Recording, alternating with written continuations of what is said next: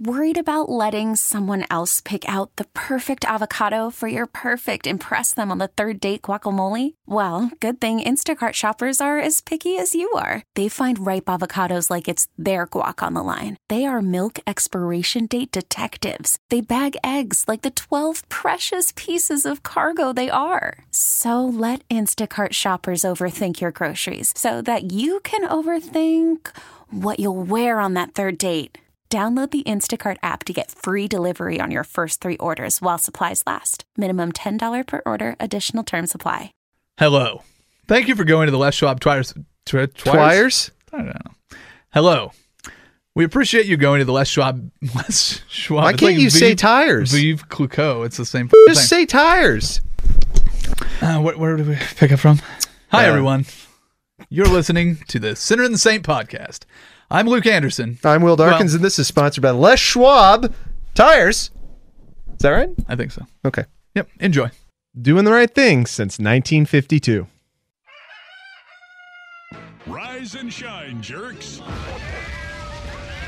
It's football time. Send your wife to brunch, ship the kids off to grandma's, and tell your girlfriend you're busy. He loves his wife, and he takes care of his kids, and, and he's got a good life. The Sinner and the Saint are here to get you ready for the weekend's gridiron action. We're going to get you all set up with everything you need to know about what's going on in college football this Saturday. Frostbrewed Coors Light presents the Sinner and the Saint Tailgate Show with gluten-free former Beavers fullback Will Darkins. Here's your host and junior varsity legend, Luke Anderson, on ten eighty The Fan.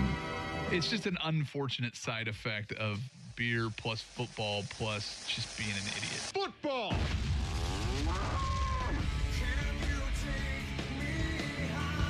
Well, this is the other J V legend here at ten eighty The Fan.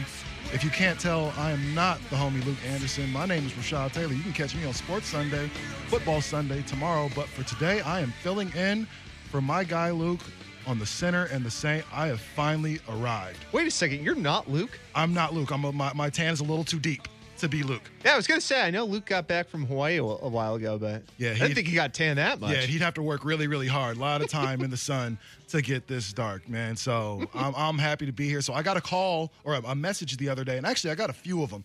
And every time my man Will Darkins reaches out to me to come and do the show, I'm always busy. Like, I always have something to do on you Saturday. You are the busiest man I've ever known in my life. I don't know about that. I mean, but typically Saturdays are, I'm, I'm doing some things, some tournaments, maybe some other things.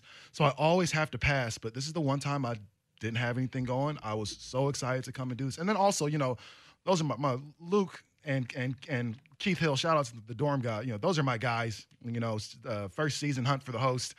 Uh, of course, I came in third. Those guys got Wait, first you were on Hunt for the Host? I was on Hunt for the Host. I'm I didn't from, know that. I'm from the first season. Yes, sir. So uh, Keith went ahead and, and, and won. Luke came in at a close second. I think they just felt bad for me. And uh, the way I walked off off the stage was really kind of sad. And so then they offered me a show later on. So uh, I think you were the most talented of them all. You're probably right, but I, I'm not I gonna, know I'm right because my, and Luke will uh, will never hear that because he won't listen to this. So I feel comfortable telling you that. It feels good telling you that. Well, I appreciate it because I've always known, but now that you kind of reiterated that, yeah. I, I feel really, really good, man. So hell yeah. Uh, so if if you can catch me tomorrow morning on Football Sunday with one Mike Lynch, but for today, this is the Sinner and the Saint. Um, I'm happy to be here, man. It looks like we have an awesome show. I'm looking at the rundown that Will did for me. This is really professional, man. Thank you. I, you know, I worked in news for a while. I worked at uh, Fox, not the bad Fox, the local Fox. And uh, it's all about professionalism, Rashad. This We're lo- all very professional here. This is A one, man. I'll be honest. The, the rundowns that I typically create, I'm writing down, you know, and so it's all sloppy handwriting and everything. But this is actually great. So I'm going to tell you guys what we got coming on the show. At ten fifteen, Oregon State is named the new head coach. It's not some of the names we thought it would be, but Jonathan Smith is a new head coach at Oregon State. Uh, we're going to talk about, is he ready for how bad it will really be? Five years, my friend. I'm giving it five years. It five? It's going to be a dumpster fire. Well, I, don't, I mean, if, we'll we'll see. I'm, I think he might be good. You know, but what's your expectation? You can make sure you interact with us on the Bridgeport Beers text line five five three oh five and kind of let kind of let us know what's going on with there. Blazers win three straight. And then they got blown out last night. So we'll dive into the Blazers as far as what the hell is going on. Are they a good team? Dude, I was talking to Sprague the other day because Sprague actually went to that game. And uh, he said watching Giannis Antetokounmpo in real life is like a video game. He's uh, he's a he's a video game. That's exactly. He's a creative player. A friggin' seven foot dude who runs the length of the court in like three strides. Yeah, uh, he, he he had a play where he took two dribbles from half court and dunked the ball. Like that's he is a the a Greek freak is an understatement. Like so, we're gonna dive more into Giannis and talk about really what a freak he actually is. Um, also, good versus evil. As always, ten o'clock. Why is it so hard to hire a college football coach? This college football search has been, or for coaches, has been really weird and crazy. We've seen a couple of big names ish. Well, you and I were talking about it. The fact that Herm Edwards has a job now in college football is kind of strange, considering he was just doing N F L, uh, the N F L show on E S P N. So a little strange that he's going to college, but I see Herm as a huge taskmaster. So I think college is right up his alley. Uh, coming up at ten thirty, as always, is the Growler and the Grill. We're going to have Stupid Burger and local uh, two Northeast guys that came up with their own burger joint. And they went from a cart to their very own restaurant. So they're going to come in. They're going to bring Will and I some burgers. And uh, we're going to see what's going on with that, man. So we've got a great show for you. But first, before we get to all that, I'm sure you all heard the rumors. I'm sure if you're paying attention to paying attention to your, to your uh, team stream or to your Twitter. Facebook, your Twitter, E S P N, whatever the case is, Willie Taggart, he's not on a hot seat, but he's actually, you know, the, the one that's kind of, he, he's being sought after. He's being sought out. Sought by, after by Florida State. Dude, I can't believe that Jimbo Fisher jumped ship and went to Texas A and M. That deal is worth seventy-five million dollars over five years. seventy-five million dollars. The dude's richest, getting seven and a half each year. The richest coaching uh, contract in college football yes, history. Yes, that can be confirmed because I think that Saban was considered the highest paid public employee like ever, or, or at least at this point right now. But now you have to put Jimbo Fisher in that light because I think that's the thing you forget. These college football coaches, they're actually public employees. They yeah. work for universities. Yeah. So yeah. you're getting paid seventy-five million dollars over this five-year span. And he's going to Texas. And mind you, he was already in Florida, so there was no state tax. And yeah. so he was already getting all that money. Now he's going to Texas, the other place where there's no state tax. So he's going to get a lot of that money. But it has a lot of people talking about Willie Taggart. Now, for those who haven't been following, the rumor is that Florida State or one of the, the big Florida jobs would be Willie Taggart's dream job. Yes. He's from the area, I think. Um, yep. He, uh, I think Bradenton or something like that. Very small town in Florida. It's right. It's right in the, like the thick of the handle, like the crappy part of the handle. Yeah. The part that nobody really wants to go to. You're not no. going to see on, on why, any type of. Why is it that Florida is so beautiful, but everyone that lives there just is so just out of sorts? I don't, I don't want to say trashy, but I just did. Florida's a weird place, man. Like, I mean, having been to, like, you go to Miami, and as soon as you turn the corner, it goes from South Beach to the hood fast. And you're like, how did I get here, and how do I get out? You know, but that's what Florida is. Uh, Coral Gables, like anybody? Yeah. yeah, Florida is full of places like that. So you're absolutely right. I don't know why such a beautiful place has so many just crap areas. No, man, no offense to anybody from Florida. You have a beautiful state. Lots of beautiful yes, women. Yes, but you lots suck. You, but you personally, if you live there, yes, you suck. Yes, yes, more more than likely. So, but Willie Taggart is from there, and seems like he likes it because he might be considering going back. Now, he's came out and kind of not really said that I'm not going anywhere. This but, was at a press conference yesterday. Yeah, and I think we have some sound from that. From this is from uh, Taggart's press conference yesterday in Eugene. Uh, You tell us whether or not he sounds like he's staying. Somebody asked me whether I'm happy and all of that, and still smiling, still happy, still the coach here. Uh, not addressing any of that rumor stuff, okay? So, uh, you guys want to talk about our football team? People want to know about the rumors. Uh, ask whoever started the rumor. No, we don't want to ask about I'm football. I'm a football coach here, been working my tails off recruiting and getting ready for bowl practice. We keep asking, and fans keep wondering because there's never been definitive yes or no in the year. So will you be the coach here next year? Can you say that? Why wouldn't I be? I'm a football coach. I mean, you guys act that like you're trying to get me out of here or something. That's pretty clear. And I'm like, I thought we were better than that. You know, why wouldn't I be? Have you or your agent been contacted by officials at Florida State at all? No. Have you ever so can we, can we move on now? This is when I guess you get caught by your girlfriend cheating. And I'm like, oh, no, why would I cheat on you? Why would I do that?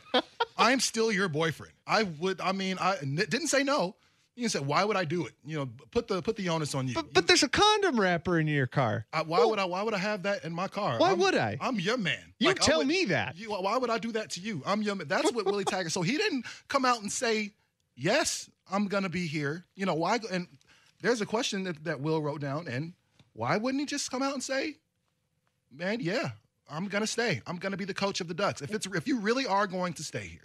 And you love your job in Eugene so much. You've done a phenomenal job this year with recruiting. That's, you know, we, we've we've stated that enough. Number one recruiting class in the country. The first time the Ducks have ever uh, had that honor of being the number one recruiting class. But if that's the case, yeah, I'll be here next year. This is where I want to be.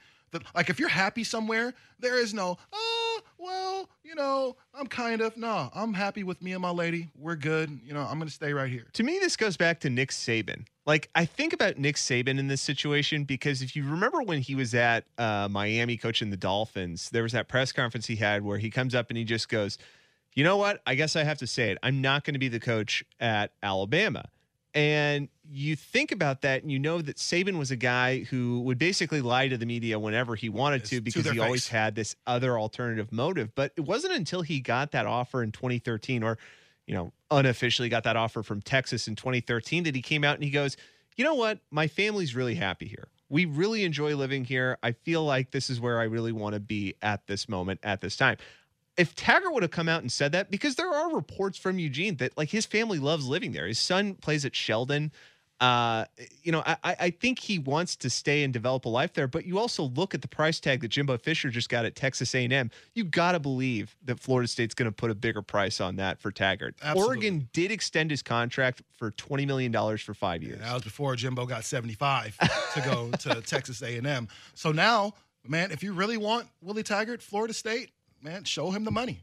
Jerry Maguire, you know what I'm saying? Rod Tidwell, go ahead and break out your checkbook. I mean, I don't know if it's as big as Uncle Phil's, but it's still pretty thick. But there's a couple questions that come to mind. So let's just go ahead and assume Willie Taggart is out of town. You know, he does the Chip Kelly and leaves, you know, the, the money on the nightstand and, and shakes before anybody knows that he's left the house. What does this do for the Ducks? Number one, what does this do to the recruits that you just got? Do they all stay? Do some of them shake and, and go elsewhere? What is the, what's, I guess, who who comes in and replaces Willie Taggart? Here's somebody who's taken Oregon from four wins to eight, so what could be eight wins in one year. Well, dude, this would be like a Lane Kiffin. I mean, this you, would be just like Lane Kiffin. Yeah, and, and I think, honestly, I think you might end with the same record if he did leave right now as Lane Kiffin did when he left Tennessee. Lane Kiffin won seven games and brought Tennessee to kind of relevance in one year, and then he bounced for U S C. And so you kind of have to think about it and say, well, are Duck fans going to react the same way that Tennessee, Tennessee fans react to Lane Kiffin now? Which, if you're over there, I'm pretty sure if you mention Lane Kiffin's name, you're getting punched. Yeah, probably. I went to a West Virginia game, I think, like, I want to say three or four years ago, and it was when, well, still Danon Holkinson is still coaching there. But I remember I was kind of talking to some people at a tailgate, and I mentioned Rich Rodriguez, and it was almost like I just blurted yeah, out the F word. word as loud as I could. Yeah, that's a cuss it, word. Yeah, it's it's literally like, what are you talking about, Rich Rod? No, and, and, and I don't want to hear it. And I'm curious if Willie Taggart actually does leave the University of Oregon and does go to Florida State, yeah. or really goes to any one of those major college football powerhouses. Do Ducks fan, do Duck fans hate him? Yes, instantly. Oh, and yes, I, I, I think they absolutely do. He becomes enemy of the state. I personally, so mind you, I'm a little older. You know, I've you know. professionally and some other things, I've had a chance, I have an opportunity to really do some things. When your dream job calls, or your dream woman or man for that matter, when they call, you don't sit on that. You you you take advantage of it. If you can, ha- if you have an opportunity to buy your dream home, you do it. Or maybe you do sit on it. Or maybe, that's what she said. So, uh, so when you have these things, I think you take advantage of them. Like, how often, if Scarlett Johansson is your dream woman and she comes to you right now and says, "Well, you're who I want to be with, and you come over here, I'll take that." Man, bye. I'm gone. Yeah, I, I'm probably leaving. I'm sorry. I'm gone. I mean, I'm going to leave my girlfriend, Kat, an apartment and I'm sure for Kat, Scarlett Johansson. And I'm sure Kat is is amazing. And the Kat's know, great. Yeah, absolutely. Now, here's my question. Is Scarlett Johansson going to uh, support me financially? I think she can be my sugar mama. She's got the, I think she's got enough money to do it. So, like, in this situation, like, I don't have to work anymore, right? Like, no. I'm just eye candy. You should, yes, that's exactly what you are. Yeah, I'm you probably going to leave. You hold her purse when she's on the red carpet. I'll do it. Sold. You'd be okay with that? I mean, I, I'd have to, like, stand behind, like, a curtain or something like that and make sure I'm out of the shot completely yeah. so nobody sees me with the purse. And maybe, like, have a drink with you, too. Like, you you, you yeah. would be at that point now where, like, you'd be with Scarlett Johansson's uh, assistant, like, a good relationship to a point where she understands on the red carpet you need a drink with you while you're holding the purse. Yes, exactly. You know, a, a nice, stiff, brown one so everybody knows what a man I am. Yes. You know, it has to be something. Because you're a tough guy. Absolutely. You see, I'm glad you recognize that, man. So we're going to go ahead and break, but uh, do you want to talk about this some more, or should we save this for a little bit later? Let's save this for a little bit later, and okay. I want to circle back around to this again with uh, a poll question that we put out on ten eighty The Fan, at ten eighty The Fan, the uh, Twitter page there. Let's say you are a Power Five conference and you're trying to choose from coaches that are still left or still kind of rumored about. The choices that we have, I think, is uh, Mister Lane Kiffin. So I don't know if you want to take that one. Les Miles, Scott Frost, and uh, Kevin Sumlin. So mm. give us some responses there at ten eighty the fan dot com. We'll circle back to that at ten. At ten eighty the fan dot com, or get us at the Bridgeport Beers text line five five three oh five. Let us know. Scott Frost, Lane Kiffin, uh, who were the other ones? Todd Graham? Les Miles. Les Miles. So let us know here, right here on ten eighty The Fan. But when we come back, Oregon State has a new coach. We're going to talk a little bit about him coming up right here on Sinner and the Saint, ten eighty The Fan. nine nineteen ten eighty The Fan, Sinner and the Saint. Rashad Taylor in for, uh, I was going to say Luke Hill. Luke Anderson. Yeah, it's close enough. Sales extraordinaire. I'm in for him today. I'm sitting here with my guy, Will Darkins. How's it going, Will? It's freaking amazing, man. How are you feeling about your new head coach, bud? My new head coach? I, I guess mean, he is our head new yeah, head coach. Yeah, he is your head coach now. Oregon State University hired Jonathan Smith this week. Jonathan Smith. I think he was a former offensive coordinator for the U W Huskies. He was um, also a former quarterback for the Beavers. He was actually there right before my brother started playing there. Uh, was he really? Yeah. And uh, Smith, he had a good story that I think a lot of the Oregon State alum and faithful kind of attached themselves to, the whole idea that uh, you know, he's a walk-on quarterback coming from California, earns himself the job, and you know, leads him to a Fiesta Bowl win. And mm-hmm. it, it's a good story. It's a great story. It's a great story. And when I first heard of the hire, I'll be honest, I kind of turned my nose up. Because mm. I'll, I'll be real. Initially, when the story broke on, I believe it was Saturday night, that Oregon State would be hiring Beau Baldwin. Yes. And I'll be honest, I thought that was a home run. You know, you look at what Beau Baldwin, Beau Baldwin was able to do at Cal in the one year that he was there with Justin Wilcox, and really the way he turned that offense around. Cal looked like they could score. They looked like an okay team. You know, they weren't. They were bad. They well, everybody kind of thought they were going to win just like three or four games. They, but... And they weren't terrible. They yeah. surprised a lot of people. They were able to move the ball. The defense looked good, and that's, you know, credit to Wilcox, and nobody really saw that coming. And so I thought Beau Baldwin, especially being here in the Northwest, being he coached at Eastern Washington. If you know anything about Eastern Washington, he was able to put out a plethora of great receivers, you know, yes. a, a lot of which are, you know, not fantasy monsters right now, but Cooper Kupp. Cooper Kupp is a name that all comes up quite often and on the Fantasy Scramble on Football Sunday. Um, there's a young man from Portland named Kendrick Bourne who played for Eastern Washington that now plays for the San Francisco forty-niners. Uh, the great quarterbacks, you know, from one Vernon Adams, you know, the Oregon Ducks went nine and three uh, following Mariota's, you know, departure to the N F L. A lot of which was because Vernon Adams was so good and was able to kind of step into that role. And really, Will and I talked about seamless quarterback transitions, and that was one of the more seamless transitions. Oh, yeah. Able to see. The other one we had was uh, Vince Young, Colt McCoy. Vince Young, Colt McCoy. Uh, you'll see a uh, Carson Palmer, um, Matt Leinart, Matt Leinart type yep. thing. Even even when uh, Butt Fumble kind of took over for Carson Palmer or for uh, Matt Leinart. After a while, oh, Matt Mark Sanchez. After Sanchez took yeah. over, they were okay. Yeah, you know, they they were still good, but. Here's a guy that knows the program in Oregon State. So I think that's a – Gary Anderson coming, not being from the area, um, used to doing some pretty big winning at Wisconsin, at least for a little bit. Uh, it's hard to win in Corvallis. I mean, so from somebody who's actually lived there and knows what the what the culture of the campus is like, yeah, it's tough to recruit there. Well, yeah, not only that, but I think that – this is a hire that is right back to our expectations if you're a Beaver fan. I remember playing there. There's always kind of an expectation that you're going to win seven games. That's just the expectation. But at a certain point, if you can exceed that, if you win eight or nine, I mean, that's a huge victory. And when uh, when Gary Anderson came in, I think a lot of people had their expectations shoot up because of what he did at Utah State and what he did at Wisconsin, which I think we're learning now anybody can win at Wisconsin. All you have to do is just play your easy mm-hmm. uh, Big Ten East games and then uh, win your bowl game and possibly go to the Rose Bowl. But uh, for Jonathan Smith, this is going to be a good situation, not only because you're an alumni, but because you now have five years, yeah. in my opinion, five years to screw up as much as you want, win two games next year, three the next, four the next. If you just do that and you keep winning one more game a year, that's enough. That's enough of an accomplishment for me that I like you as my head coach. I don't really think anything more than four wins or anything more than three wins uh, is a step forward. You oh, know, God, we, yeah. If well, we won four I'll, games next year, I'll, that would be incredible. And I know a lot of times people think I'm kind of banging on the Beavs, and I'm not, because to be honest, I really want Oregon State to do well. Like, I'm one of those guys. I don't have a dog in the fight. I didn't go to University of Oregon. I want to – I went to Western Oregon University for my first two years. And from there, I went to University of Nevada, Las Vegas, go Rebs. My team is always bad. The best football player from U N L V is Suge Knight. outside, Wait, outside is he really? That, yeah. I mean, he's the – Wait, he's Suge Knight he's played the, ball? He did. He did. He played football for uh, – and he was actually – he graduated like summa cum laude. He, like, he's a smart dude, and, you know, it, but he was also a huge – bully prick, you know what I'm saying? Yeah, exactly. He's violent. Kind he was. He's he's not a cool dude, but he's our best football player. Nonetheless, that's who you have to hang your hat on. That, that, it's Suge Knight, and I guess at U N L V games, do they have, like, you know how at other college games they have banners of former players? Do they have like a Suge Knight one of him with a huge cigar? It's, a, it's the it's the death row picture of him and Tupac and and Snoop Dogg. That's kind of what it is.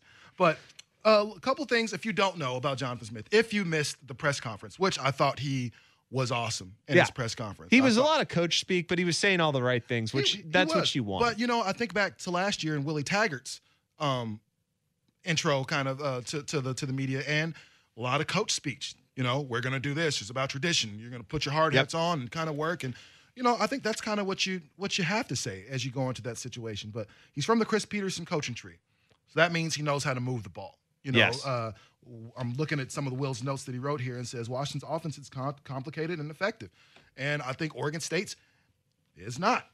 No, it, it's it, it not. It hasn't been. It hasn't been for a long time. And really since, I, I, I would say even before Sean Mannion really took the helm, I can't remember the last really good offense from Oregon State. Our two thousand nine team was good, but it was never – when you had Quiz running the ball, that was pretty much the entire offense. I was going to say that Rose Bowl team, that team that competed for uh, was going to compete yep, for Rose Bowl. I think that, that was the oh nine ten team, yeah. and it, it was good because Canfield came off of injury and he was playing really well off of his shoulder surgery. But uh, it's, I, I'll agree with you. I think there's never been an offensive identity to Oregon State since that time.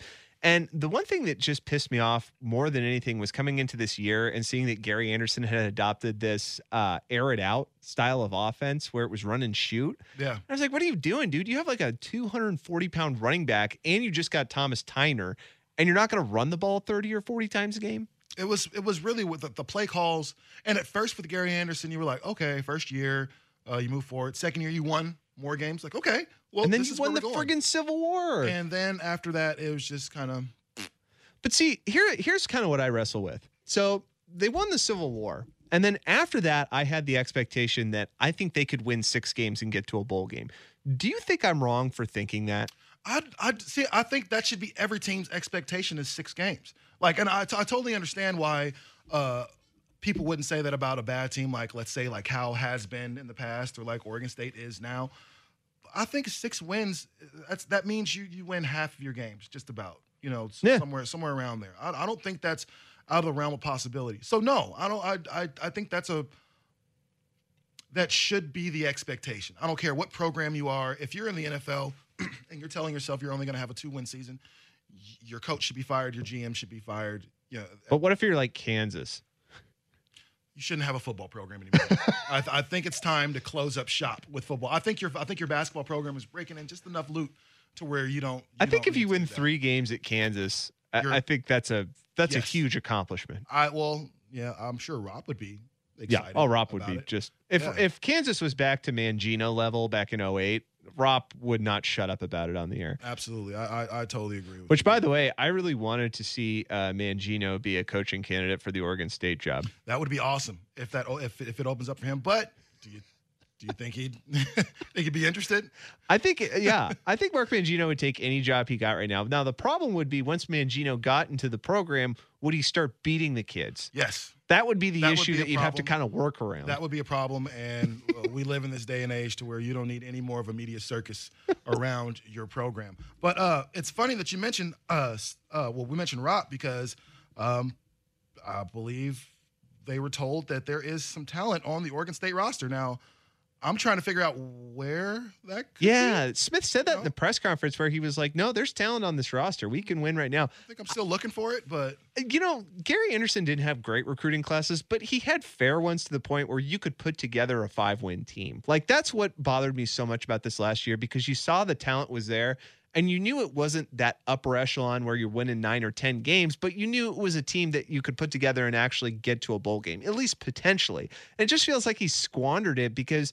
You friggin' throw Jake Luton out there, who's looks like the prototypical quarterback, but sails the ball every yeah. single throw. Wasn't good. No, he wasn't good wasn't at good. all. I, b- I believe he had uh, six touchdowns, eight interceptions on yes. the season. That those aren't Terrible. great numbers, you know, especially as you come into your senior season. So, so now that we know that Oregon State has a new coach, what's your expectation? Uh, three games next year. You won one this year, so maybe two more. That's definitely improvement. I say I think he gets. I'm going to say four games. I'm going to say three at this point. I do want to hear from texters five five three zero five on the Bridgeport Beers text line. And I also wanted to read this text, which was amazing. Came from the five oh three. Did you say Mangino was going to beat or eat his players? Probably both.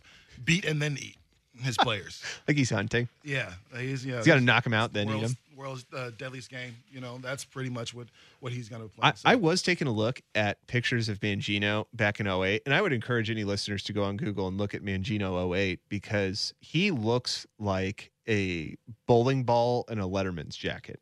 I mean, I, I, I know there's a phrase for that where they're like, oh, he's a bowling ball. Like he's, you know, shorter and larger. No, Mangino is in his own class. Like he is a wrecking ball at a construction zone. Yes. Yeah. He is a large He's person. He's a big dude. You remember how big Charlie Weiss was? You know, yes. Kind of like that. Like, I have a hard time for a coach telling me about, you know, control, and you can't control your appetite even yeah. at that point. We got one text here on the text line before we get out of here, but uh, you're really talking about three conference wins when you say six wins. So, yeah, bowl eligible is reasonable. I totally agree.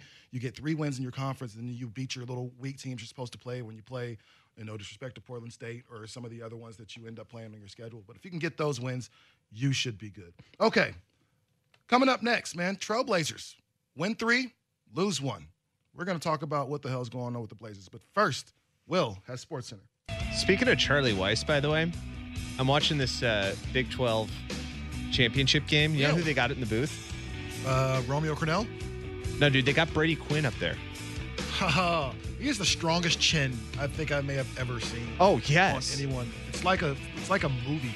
Brady know? Quinn is also the greatest quarterback to look like a quarterback, but not a quarterback. Oh, yeah, Brady Quinn. And I'll be honest. So, do you remember the N C double A football game that used to come out? Oh, hell yeah, dude. Were you on one any of those? I was, and you're going to love this. I was on it, but I was black. I was white for Western Oregon. I was like, man, that ain't me. What are you talking about, man?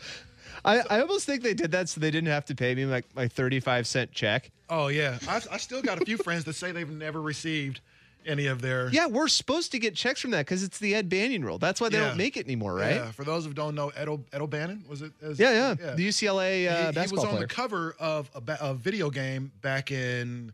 I don't know, when was Ed O'Bannon? ninety-seven It was like the nineties, yeah. Yeah, no, ninety-six, ninety-seven And he felt like he never got paid for that or he never got paid for it. And they've been making college games for years, and nobody was getting paid. So then they stopped, which is a huge, which sucks because, man, I absolutely loved playing the college N C A A football. football. Absolutely, especially because you could import your guys into Madden.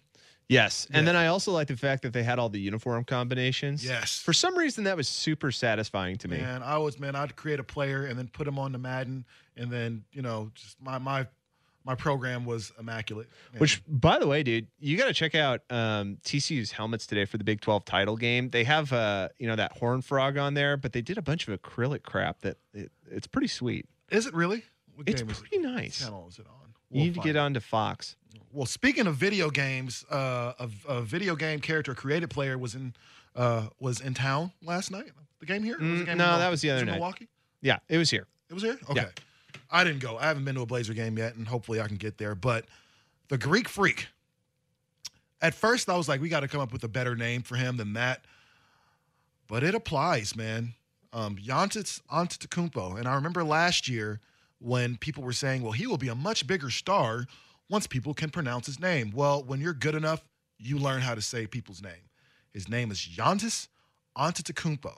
The Greek Freak. The Greek Freak, and I'm just going to call him Greek Freak because that's exactly what he is. Uh, he came out last night with twenty points, which doesn't sound like a lot. Okay, he's in the N B A, twenty points. But the nine rebounds he had was pretty big. The three steals and the three blocks that he had were huge. Well, yeah, and uh, more than anything for this game, I, I kind of knew the Blazers would lose, right? Because when they played the Bucks last time, Giannis dropped something like forty, like forty-five points. I think it was his career high at that point. Yeah. And you knew they were going to lose, but you didn't think they would lose in this burning of a fashion because Aminu was coming back from being injured. I think he had missed like twelve games. Or not twelve games. Jesus, that's too much. He he had missed quite a lot of games. And you kind of thought the defense would shore up and they'd have better perimeter shooting, but It it just at this point I feel like the Blazers are just good enough to be mediocre. I, I which that is like not saying a lot. No, it's and currently I believe they sit. I believe I think it's fourth. They are fourth in the Western Conference. But they're right ahead. Now. They're uh, and this is a really important stat. They're uh, first in the Northwestern Conference or division. Are they really? Okay, they're all very which, good. By the way, well, it doesn't matter anymore. And, and as I look at the schedule, it it doesn't. It gives me it gives me some pause. Just for a second, because they're beating teams. Yes, they're winning some games, but they're not beating the good ones. So they they they beat teams like the Pacers. You're supposed to be, win that game. Uh, the Pelicans. You're supposed to win that game. Uh, the Raptors are a competitive team, and you lost that one. You're supposed to beat the Lakers. Everybody's beating the Thunder. So that's not out of the, you know, th- that seems reasonable that you did that. But well, and I kind of felt like on their. Um... I kind of felt like with their road trip, because they went four and one on this road trip and they, they won three straight. And they beat the Knicks and, and they beat some other kind of quality teams. I know uh, Porzingis wasn't there. So funny that we're saying the Knicks is a quality team now. The Carmelo's gone. So I know, I love that. But I, I just feel like there was enough momentum that was carrying them that I kind of felt like they were going to go on this run where finally we understood how to use uh, Jusuf Nurkić. Like, you notice now Nurkic isn't rolling to the rim anymore and just throwing up crazy shots. He's actually picking himself up a little bit and then being a little bit more under control with that sky hook. Like, yeah. That's a good sign. But at the same time, there's this huge rotation that Terry Stotts is going through. Like, if you've noticed the past couple games, Pat Connaughton's starting. And I'll, I'll be honest, I'm okay with it. Aren't I like you? Pat. I like Pat Connaughton. I like what he's able to do on the floor. It seems like, you know, because you have another uh, a shooter, at least on the floor, uh, yeah, he kind of spreads things out a little bit. You know, you can't so much key in on Dame and C J around the perimeter. Now, Connaughton is a guy in a jumper that you have to really respect. I don't think you respect – you don't respect Evan Turner's jump shot. No. You don't respect Aminu's jump shot. No. You know, I mean, while it, it might go in every now and then, you're like, man, he's he can have that. Yeah. Connaughton isn't one of those guys you say, yeah, he can have that. You're going to make sure that you put some pressure on him. And I think, in turn, it's opened things up. So now you can't double Nurkic. You can't really double C- uh, C J or Dame on the perimeter, and you kind of have to play honest defense now. And I think that's the one thing. Now, mind you, it's been against – hold on, let's, let's see who they played. It's been against the Nets, boo. The Wizards, mm, they got John Wall, but boo. We got beat by the Nets, too, yeah. At one point. I mean, yeah. We've played so – I think – I think what's that game? D'Angelo uh, Russell mm-hmm. went, went He went off. Dumb on, on everybody. And then you beat the Knicks, boo. Name two players in the Knicks – that aren't named Porzingis and Courtney uh, Courtney Lee. Hmm. That's actually a really good challenge. I can't I bet name if, any of them. Yeah.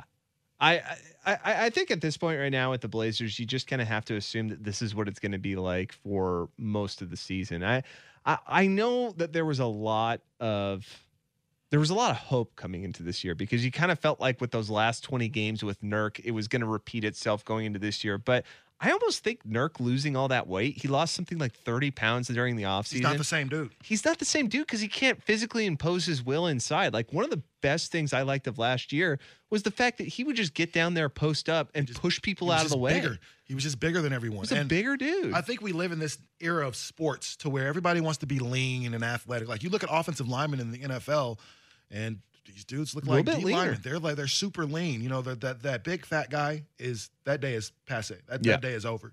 So Nurkic, and mind you, Dame said this year he's gone vegan. Um, I can't believe that. Yeah, no, it's which is everybody goes vegan. I'm not doing it, but I mean, I went vegan else, for a month. You've been vegan for a month? I I went vegan for a month. Oh, I was gonna say, why would you do such a thing? It destroyed my life. So to do tell you, you hate the truth. meat?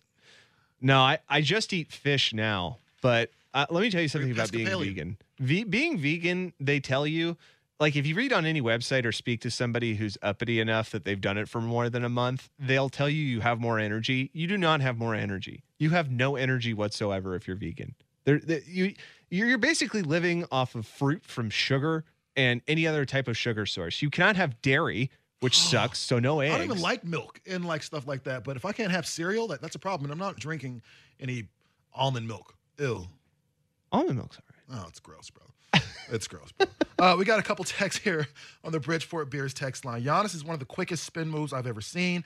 He's got some of the quickest feet, especially for him being damn near seven feet, and the way he moves is super crazy. They beat O K C. They beat Washington. O K C, everybody's beating them right now. Ask Russell Westbrook as he sits on the bench and kind of stools about it. Like, everybody's beating them dudes. And right I now. love the fact that since uh, Carmelo Anthony's been there, they suck. Don't, I, listen, we can't blame that on Melo. That's yes, not Melo's fault. That's not that's not Melo. What is that's so what has Paul George done since he's been there? That's not Melo's fault. Come on, man. Like, mind you, I'm a big Carmelo Anthony fan. Uh, I mean, mind you, while I know he's incredibly one-sided as a, as a ball player, A K A doesn't play defense. Well, that's I mean, most guys don't play defense. Lots of guys don't play defense. He's not the only one. Dame doesn't play defense. You know, it's true. He's not, he's not well, no. Uh, here's the difference I'll give.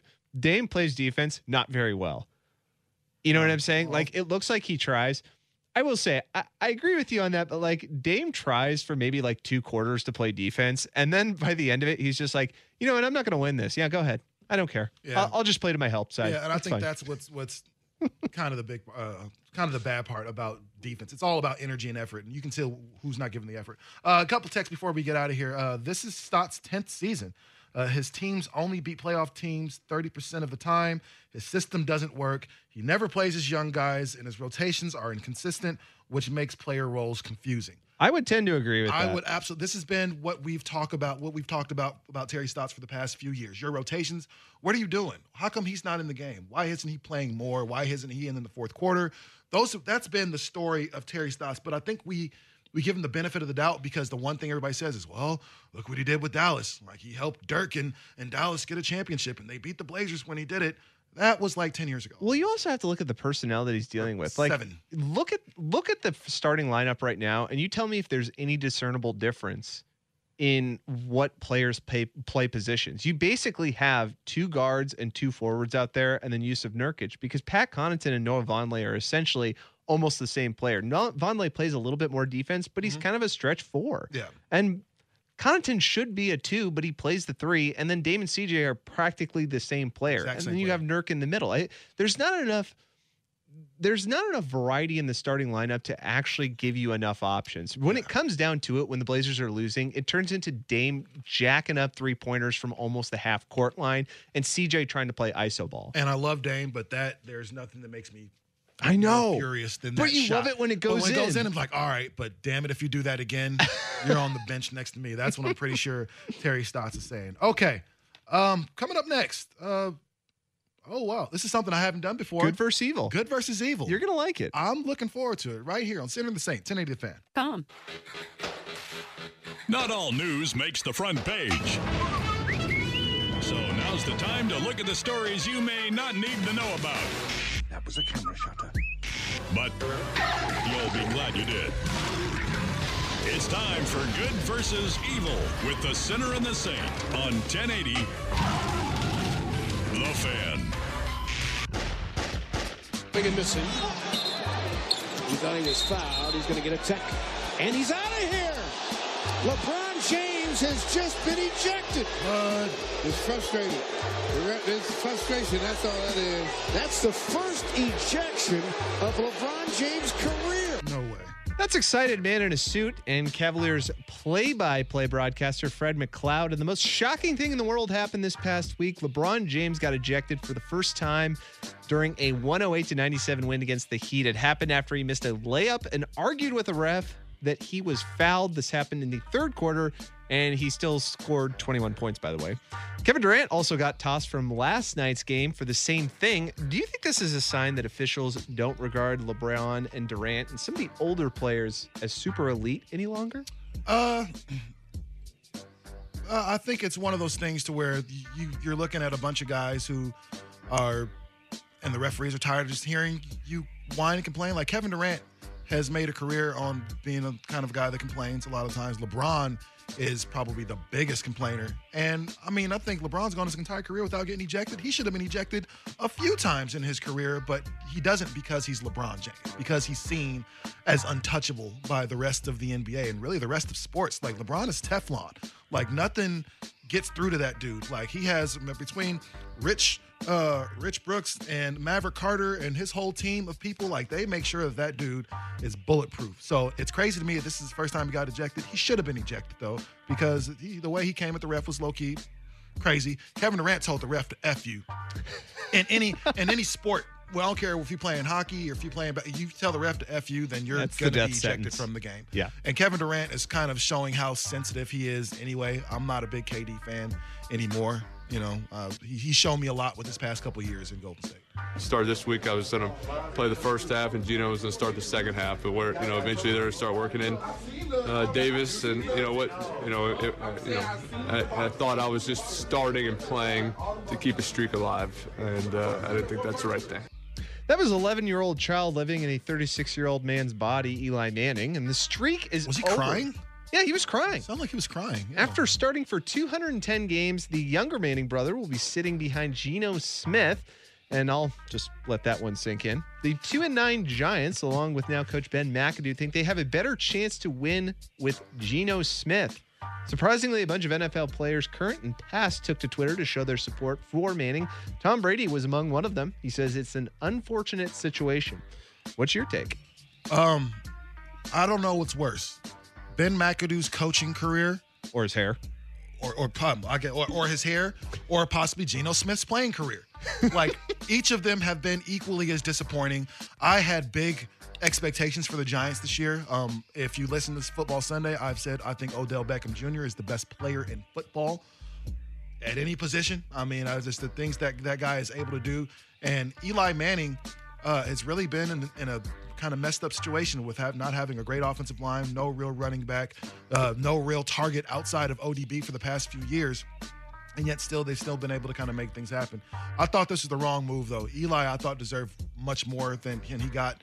Uh, he's given everything to the New York Football Giants, and I think they should have done a better job of taking care of him. Although, I will say this, what they were doing is trying to make sure they could be in position to go out and get a new quarterback. Get go get quarterback. Sam Darnold you know, or Sam something. Sam Darnold or Josh Rosen or one of these new guys coming in. That's what he's trying to do. That's what they're trying to do is trying to set that up. Now, if they just came to Eli and said, hey, we're looking at the number, uh, uh, the number one pick potentially. Man, we're just going to put a bow on the season and sit you on the bench. Yeah, why wouldn't you? Because it looks like they're actually trying to win games. Yeah, yeah, but you got trying. You're trying to win games, and if you're trying to win games, Geno Smith is not the answer. You can ask anybody that's ever watched any football. Geno Smith is trash. Didn't know what to expect because uh, I hadn't played, I hadn't competed. T-Gray. I haven't had a fuse back before in my life. Um, these are all new things, and as you can see that. Um, Even if the fuse back, I still have some speed out there. That was the man that enjoys a golf club and a glass of scotch with pills, Tiger Woods. And the fourteen-time major winner has been swinging away during the Hero World Challenge this past week. He shot a four under sixty-eight yesterday, moving him into contention for his first tournament win in four years. His last title was in twenty thirteen, and he's ranked one thousand one hundred ninety-nine. Wow. Since Woods was arrested back in August, many have speculated if he could make this comeback work. How much longer do you see Tiger playing at this high level? Oh, at a high level? At this high level. Oh, the one he's playing right now. How he's playing right now. Okay. Uh, another three days, another week. You know, I mean, you don't really, think he'll get out of this many, tournament? I mean, how well? many times has Tiger played a tournament, um, got close to the Masters, and had to withdraw? That's this is this has been the kind of the story of Tiger Woods' career as of late, and it sucks because much like Kobe Bryant, um, he's been great his entire career, and now injuries have really plagued the last few years of his career. So all we think about is bad Tiger, and we think about the arrest Tiger and the drugs and the, the Waffle House chicks and stuff like that. Like that's that's what we think of Tiger now. We don't think of him as the youngest person to win the Masters. You know, super hot waffle chicks. Yeah, the super. I mean, uh, I, I guess that's just a matter of perspective. But they they were they were waffle. They were chicks from the waffle place nonetheless. But I think Tiger should just play major tournaments. Uh, see if you can make the cut for the Masters. Play that. Make the cut for, you know, uh, the Open, play that. Like, yeah. Don't go to, like, right now he's playing. Maybe like a what, warm-up tournament or something. Yeah, but, he's playing yeah. in, like, the Bengay Open or whatever it is right now. Heroes Challenge. Yeah, like, that's not, don't, the, you don't need to play in that one, Tiger. If you're going to play, play the big money things. This way, more eyes are going to be on those, uh, on those productions. All right. This is your first time doing this, so I'll let you know this is my favorite story of the week. Something a little not sportsy. Let's hear it. All right, this one comes from India. India. Do you know how many people live in India? Uh, I want to say it's like, um, it's like it's like a billion number, right? Is it? Is it that many? I don't think it, that's right. Or is there? Okay, let's go. Thirty-five million. I think it's higher than that, though. Is it? All right. I give up. I give up. I'm really bad at math. Doctors say they found two hundred sixty-three coins and one hundred nails in the stomach of a man who was complaining of pain. The man told doctors that he is a rickshaw driver in India, and it caused him to have depression. Because of the depression, he would swallow coins that he got from people as a rickshaw driver. What? This so guy. You, so he didn't expect anything to be wrong with your stomach when you were swallowing copper and steel? Like, you thought that would be okay? Well, he's a rickshaw driver. I guess oh, he's okay. depressed. Well, yeah. So, of course. Like, that makes all the sense in the world then, right? No, I, I – wow. Like, I, it's not – it's surprising. But um, what what's the weirdest thing you've ever swallowed? Giggity. Uh, uh, I don't know if I can say that. No, oh. All right, something that's not thing, like uh, that. I uh, did you ever have that as a kid? Have you ever had chitlins? What are chitlins? Oh, okay. Well, let me drop dime. Let me drop you know some knowledge on for those of you who who aren't familiar. Um, chitlins are pig intestines, but it's just the outer lining of the pig intestines. So first. Usually your grandmama puts them in the, the sink and cleans them like that. And she takes one layer of pig intestine away, throws it away because that's where the crap and everything travels through. Uh, of course. And then you keep the other part. You boil them with some onions and sage, and then you put hot sauce all over them. And I, I, I I'll be honest, I don't think they're good. I mean, I, I mean, I think they're that good. I don't disgusting. think they're bad. I don't think they're bad. They're an acquired taste. They're kind of rubbery. Here, here's how I'll put it. Think about chitlins if they were from humans. Like, think if we made a chitlin out of, like, some dude's intestines. Like, would you eat that? What kind of hot sauce do we have? Cholula. Then yes. Man. You've got a stronger stomach than I do. No, I'm saying they Your sound... Your stomach is eating a stomach. They sound terrible. Absolutely, they sound terrible. And during the, the prep part where they're making them, they smell like, mm, but... Actually, Potatoes? when you when you eat them, it's a Thanksgiving delicacy. Um, it's I don't. It's probably a cultural thing. You know, most a lot of black households uh, will have chitlins um, for for Thanksgiving and some of those things. So. so it's like black households have chitlins, and then like white households have a huge thing of mayonnaise in the middle. Boom, or yeah. like a, some type of casserole. Yeah, casseroles right. aren't really on the Thanksgiving table, you know, for yeah. for us. So, so it's one of those things. But this one has rosemary in it. Yeah. I'll bring you some chitlins, though. You'll try them, at least try some, and, and kind of see what you think. Okay. Coming up next, man, why has it been so hard to hire a college football coach? We're going to talk about that when we come back right here on Sinner and the Saint, ten eighty The Fan. Okay, picture this. It's Friday afternoon when a thought hits you. I can waste another weekend doing the same old whatever, or I can conquer it. I can hop into my all-new Hyundai Santa Fe and hit the road. Any road. The steeper, the better. Because my all-new Santa Fe is available with H-Track all-wheel drive, so I can hit the trail without a worry in the world. Heck, with three rows and best-in-class rear cargo space, I can pack the whole family in with all our gear. We've got available dual wireless charging for our phones, so we'll never lose touch with civilization, and we won't lose touch with the primordial power of Mother Earth. So which is it? Waste the weekend or do something a little more epic? And conquer it in the all-new Hyundai Santa Fe. Visit Hyundai U S A dot com or call five six two, three one four, four six zero three for more details. Hyundai, there's joy in every journey.